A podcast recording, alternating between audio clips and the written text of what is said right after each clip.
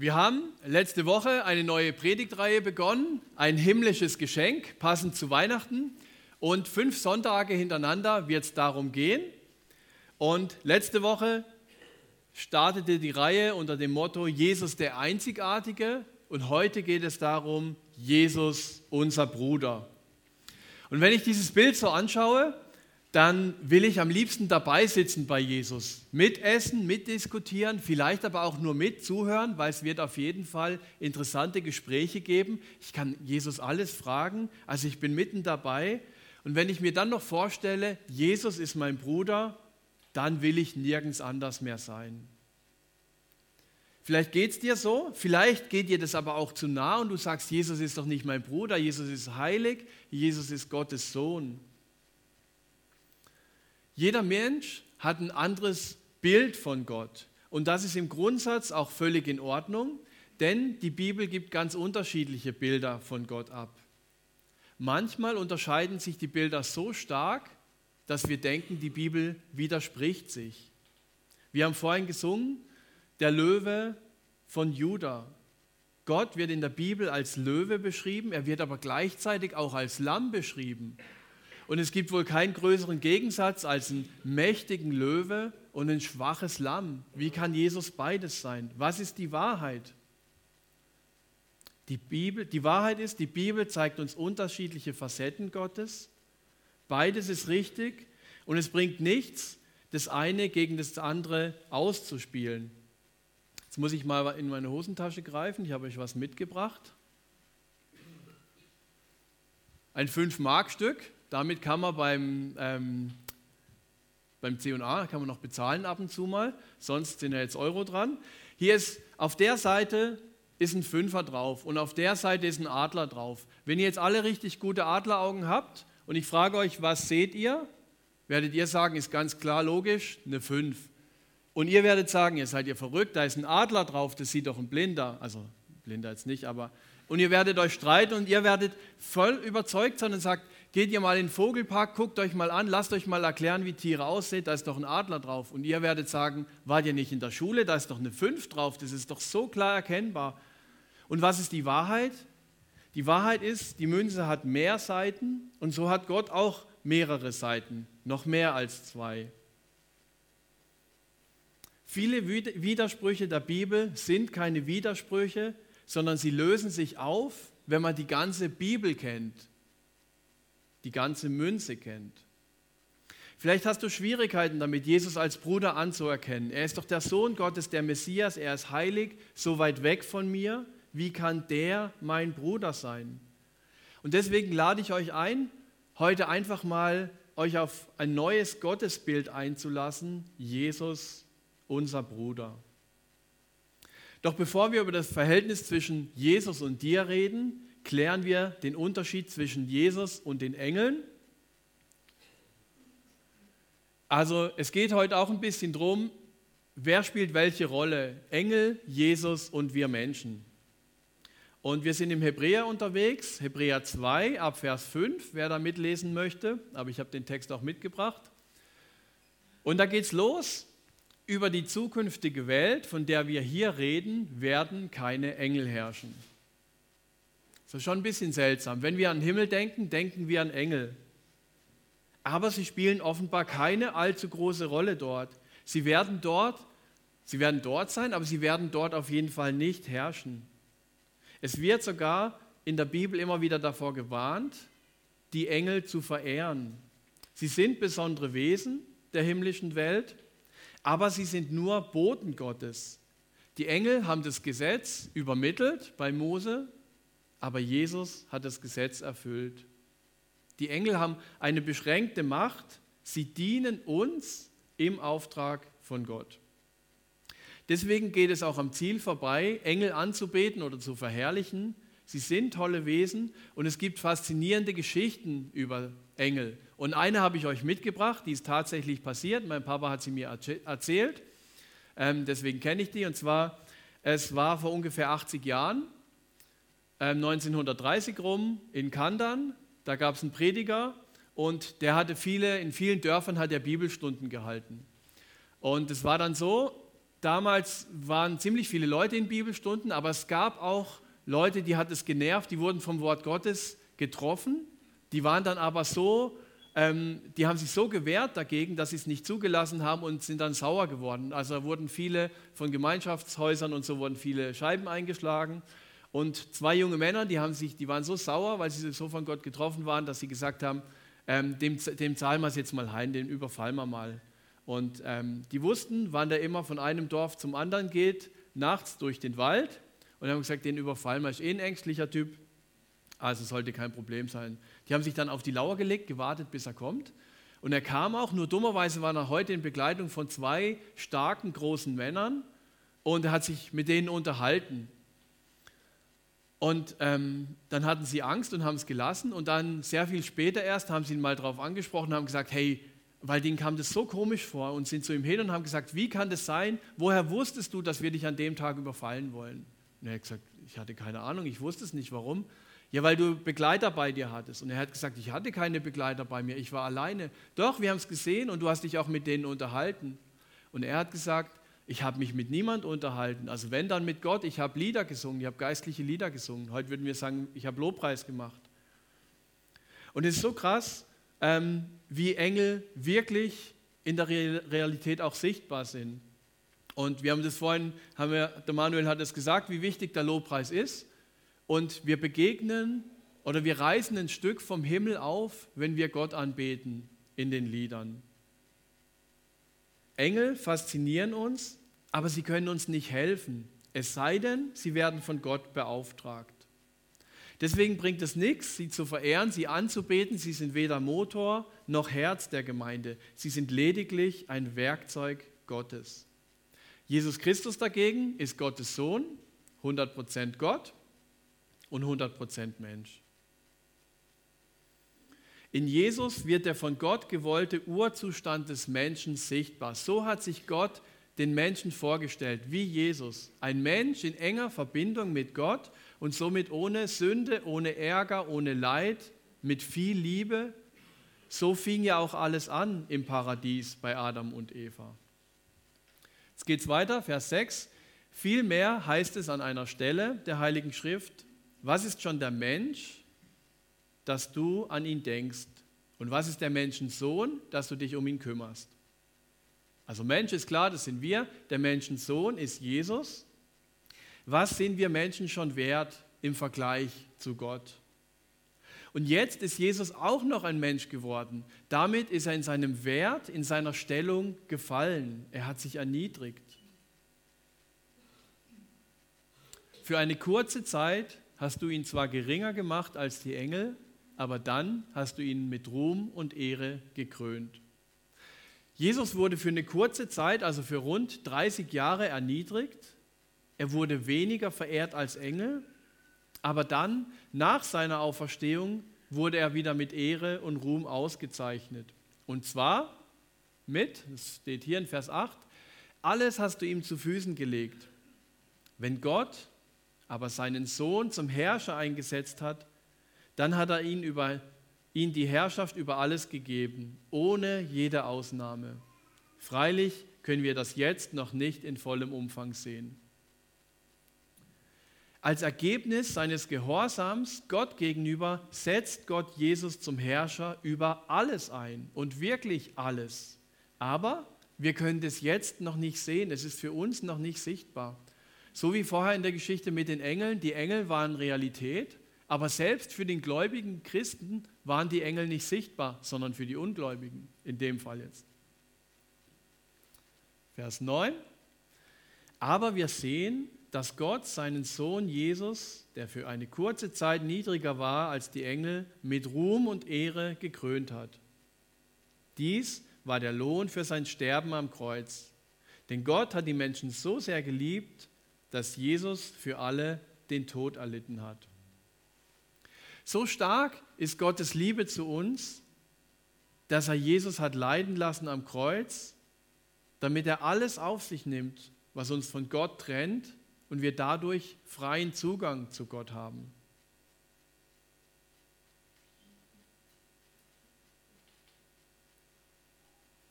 Gott für den alles geschaffen wurde und durch den alles ist, wollte nämlich viele Menschen als seine Kinder annehmen und sie in ein herrliches Reich führen. Jesus sollte ihnen den Weg dorthin bahnen. Doch dazu war es notwendig, dass es selbst durch das Leiden am Kreuz zur Vollendung gelangte. So entsprach es dem Willen Gottes. Also durch Gott ist alles existent. Und wenn Gott jetzt aus der Welt herausgezogen werden würde, wäre nichts mehr, kein Leben. Alles ist von Gott geschaffen und hier steht sogar für Gott geschaffen, also ihm zur Ehre. Gott will, dass viele Menschen seine Kinder sind, steht hier. Und was auch noch spannend ist, ähm, finde ich so den Schluss, so entsprach es dem Willen Gottes. Wem es bisher zu schwer war zu verstehen, weshalb Jesus sterben musste, der findet eine einfache Antwort in diesem Satz. So entsprach es dem Willen Gottes. Gott hat einen eigenen Willen und selbst wenn wir den Willen nicht verstehen, möchte er, dass wir ihn ausführen. Und es ist Gottes Recht, seinen Willen auch mal nicht zu erklären. Ich muss Gottes Willen nicht immer zu hundert Prozent verstehen. Jesus hat sich Gottes Willen aber trotzdem immer unterstellt. Und auch hier ist Jesus uns ein großes Vorbild, weil es uns als Menschen so oft so schwer fällt, uns Gottes Willen zu unterstellen. Wir wollen zwar wissen, Gott, was hast du in meinem Leben vor? Was passiert in meinem Leben? Wo bin ich in fünf Jahren? Aber das, was wir wissen, umzusetzen, das fällt uns extrem schwer. Das wollen wir dann gar nicht. Gehen wir weiter, Vers elf. Jetzt haben alle einen Vater, sowohl Jesus, der die Menschen in die Gemeinschaft mit Gott führt, als auch die Menschen, die durch Jesus zu Gott geführt werden. Darum schämt sich Jesus auch nicht, seine Brüder und Schwestern, sie seine Brüder und Schwestern zu nennen. Also Gott ist der Vater von Jesus, der die Menschen zu Gott führt. Gott ist aber auch der Vater von den Menschen, die durch Jesus zu Gott geführt werden. Jesus schämt sich nicht, dich, seinen Bruder oder seine Schwester zu nennen. Wenn er sagt, ich will meinen Brüdern deinen Namen bekannt machen vor der ganzen Gemeinde, will ich dich loben. Jesus will seinen Glaubensgeschwistern den Namen Gottes bekannt machen und Gott loben vor der ganzen Gemeinde. Das ist der Grund, weshalb Jesus auf die Erde kam. Nicht, um sich selber in den Mittelpunkt zu stellen, sondern Gott groß zu machen. Das Leben von Jesus auf der Erde ist eine einzige Anbetung Gottes. Man denkt ja schnell mal, dass Jesus ist sich selber auch so wichtig, dass er ähm, sich so wichtig nahm. Aber das ist falsch. Jesus ging es immer darum, Gott zu verherrlichen. Er selbst wurde erniedrigt dadurch, dass er Mensch wurde. Und selbst wenn Jesus mal kurze Zeit bejubelt wurde von Menschenmassen und wir denken, wow, wie genial war das, dass Tausende von Menschen Jesus bejubelt haben und glücklich waren mit ihm und wir denken vielleicht so insgeheim, wow, das will ich auch mal erleben, dass Tausende von Menschen von mir begeistert sind. Aber das ist nichts im Vergleich dazu, auf was Jesus verzichtet hat, weil er in der Zeit nicht im Himmel war, weil er nicht nah bei Gott war.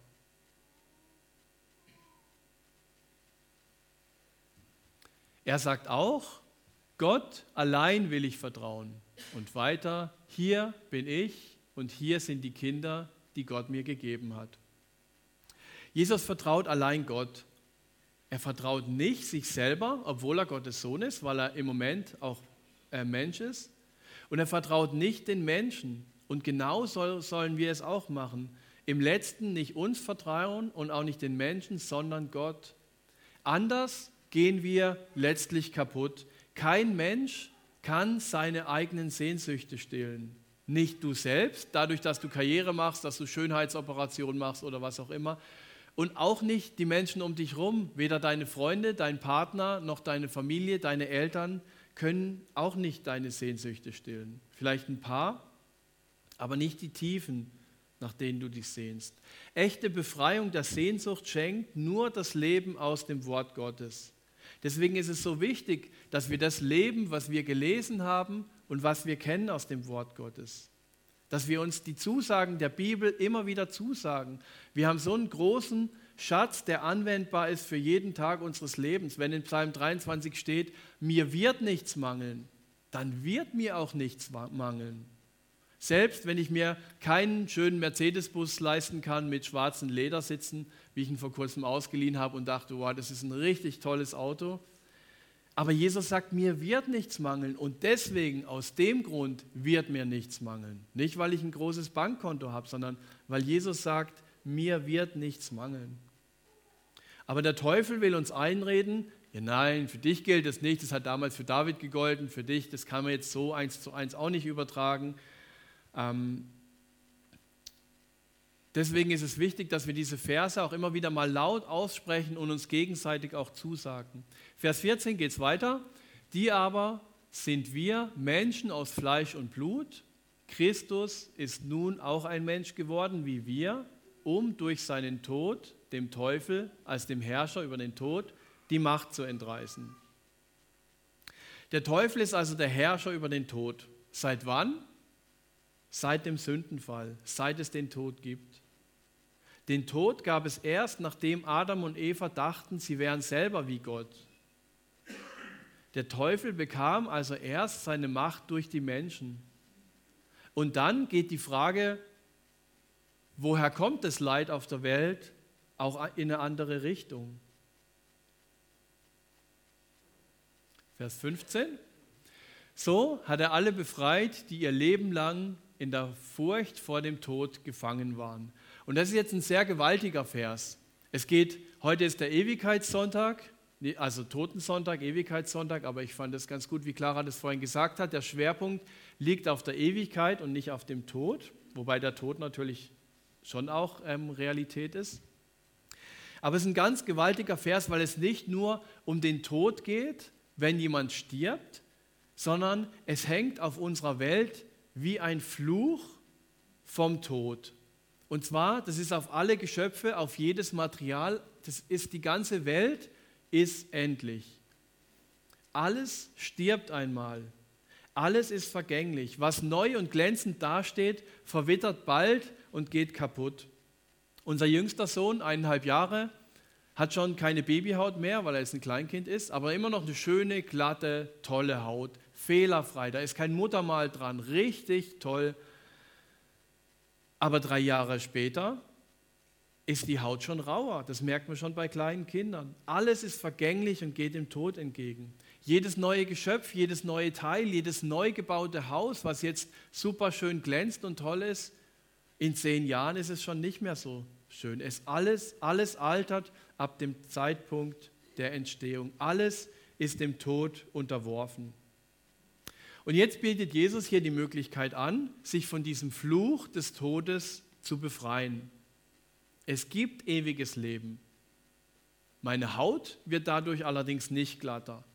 Und mein Auto wird weiterhin an Leer- Wert verlieren und sich jeden Tag abnutzen. Das Einzige, was ich vor der Vergänglichkeit retten kann, das ist meine Seele. Und deswegen ist es wichtig, meine Seele immer wieder aufzuräumen, klar Schiff zu machen, alles rauszuschmeißen, was in mein Leben nicht reingehört. Deswegen sagt die Bibel an anderer Stelle auch, wir sollen Seelenschätze sammeln im Himmel. Also sich lieber um Menschen kümmern, die Hilfe brauchen, als mein Handy streicheln. Lieber meine Wohnung öffnen für Menschen, die auf der Suche nach Gott sind. Mein handwerkliches Geschick einsetzen, damit Menschen von Jesus hören können.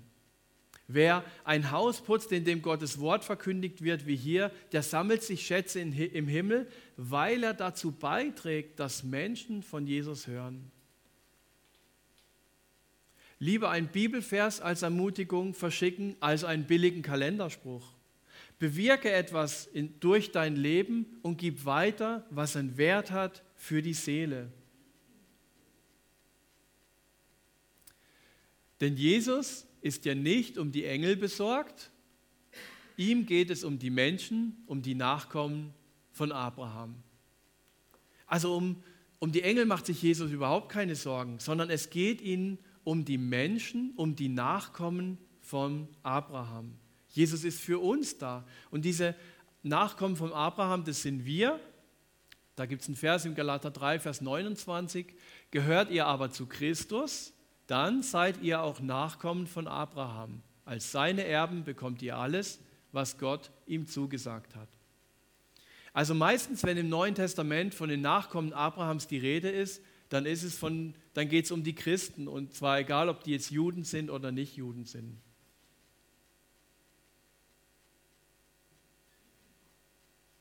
Deswegen gilt es auch für uns. Vers siebzehn, deshalb musste er uns, seinen Brüdern und Schwestern, auch in allem gleich werden.